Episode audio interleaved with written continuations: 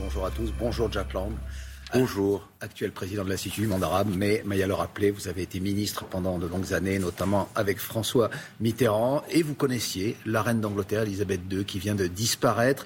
On dit, on l'a beaucoup dit, elle aimait la France, les Français l'aimaient beaucoup aussi. Et vous, en 1992, vous avez un souvenir précis, c'est celui de l'une de ces visites d'État qu'elle avait euh, accomplies dans notre pays et qui avait une forte dimension culturelle. Vous l'aviez accompagnée pendant euh, deux ou trois jours. Oui, le président de la République, François Mitterrand, m'avait demandé d'être en quelque sorte son chevalier servant, si j'ose dire.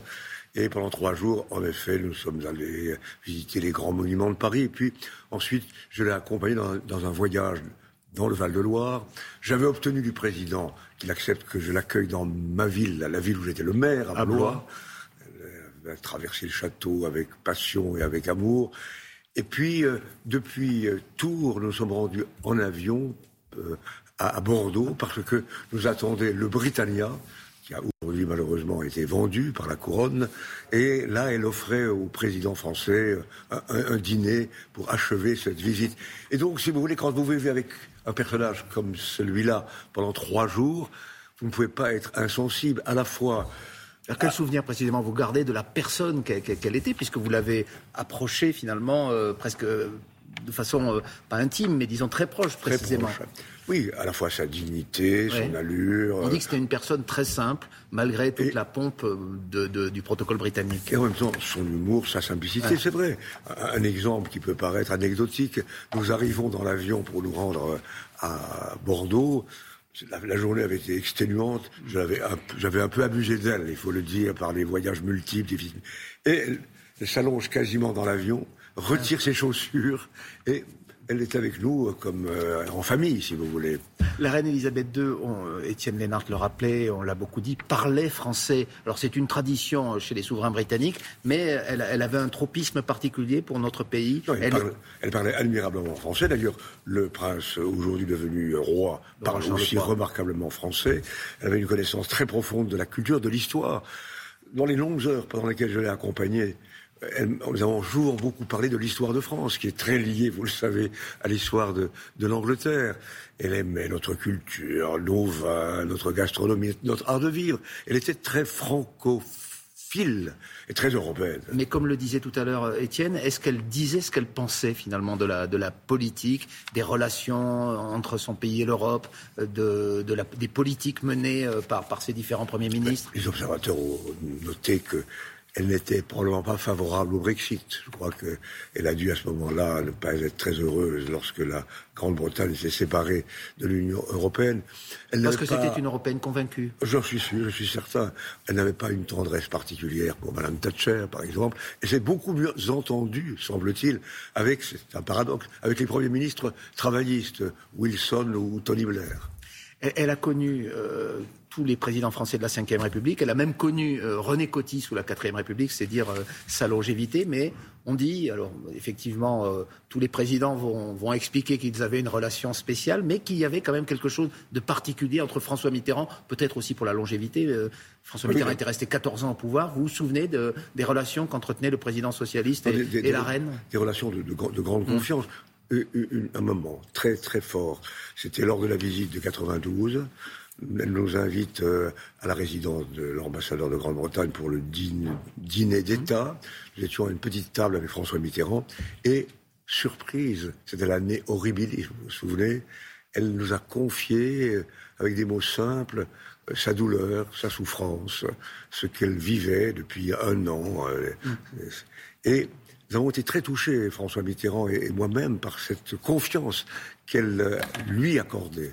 Est-ce qu'au fil du temps, malgré les drames, malgré parfois les scandales euh, qui ont traversé euh, la, vie de la famille royale, comment vous expliquez que la reine conservait sa, cette popularité qui, qui s'est même accentuée avec les années, les décennies? D'abord, sa, sa, tenue, sa, sa façon de, d'être là présente et d'incarner admirablement le, Royaume-Uni.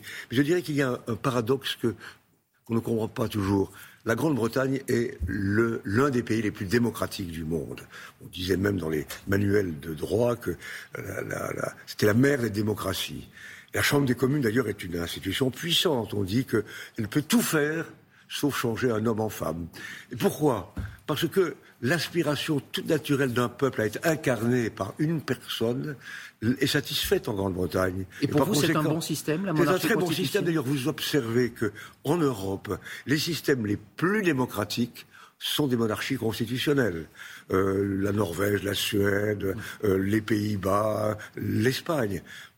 D'autres pays sont très démocratiques comme l'Allemagne. Mais, mais... vous pensez, par exemple, c'est un système, en France, il n'y a plus de droit depuis euh, fort longtemps, qui serait applicable en France. Vous, vous seriez favorable à un régime de ce type dans, notre pays aujourd'hui? Bien sûr, oui. C'est un système ultra démocratique. C'est pas courant dans, le monde politique. C'est trop tard. On ne remettra pas en cause le système présidentialiste à la française qui crispe les choses souvent. Parce, qu'on a aussi un monarque en France. Un monarque qui détient tous les pouvoirs, presque tous les pouvoirs c'est l'opposé de la Grande-Bretagne. C'est-à-dire, qu'est-ce qu'il faudrait Ah non, il faudrait un vrai Parlement. Il faudrait changer de constitution en France, euh, avoir, comme d'autres pays que vous citiez en exemple. on ne va pas instaurer un, régime de monarchie Mais vous pensez que c'est un gage de démocratie, que le monarque français, lui, a trop de pouvoir le monarque républicain. Évidemment, depuis le début, depuis l'origine de cette constitution, je considère qu'il y a un déséquilibre entre le pouvoir exécutif qui détient tous les rouages et le le pouvoir législatif qui malheureusement est sous la coupe, sauf en ce moment peut-être parce qu'il y a des partis divers qui euh, animent l'Assemblée nationale.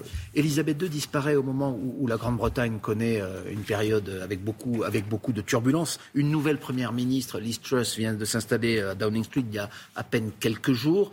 Euh, le Royaume-Uni traverse à la fois comme tous les pays européens, mais peut-être plus fortement encore une crise énergétique, une forte inflation. Ce sont des défis qui vont se poser évidemment aux gouvernants, mais aussi peut-être au nouveau roi Charles III. Est-ce que le roi, encore aujourd'hui, peut jouer un rôle dans, l'apaisement des crises Le prince Charles, que j'ai eu la chance aussi de rencontrer plusieurs fois, est un homme d'une grande intelligence, euh, francophone lui aussi. Euh, Est-ce qu'il a un euh, rôle? Est-ce qu'il a un rôle dans la résolution des crises? Pas plus que la reine Elisabeth, mais, mais, mais puisque vous évoquez la situation de la Grande-Bretagne aujourd'hui, c'est un pays divisé, le Brexit, les partis eux-mêmes sont déchirés. Euh, il n'est pas certain que la première ministre nouvelle puisse euh, ne pas affronter des moments très difficiles. Et les prochaines élections ne peuvent assurer, peuvent pas assurer qu'on aura le même bipartisme qui fait que c'est le, le, chef du parti gagnant que choisit le souverain sans avoir même à discuter.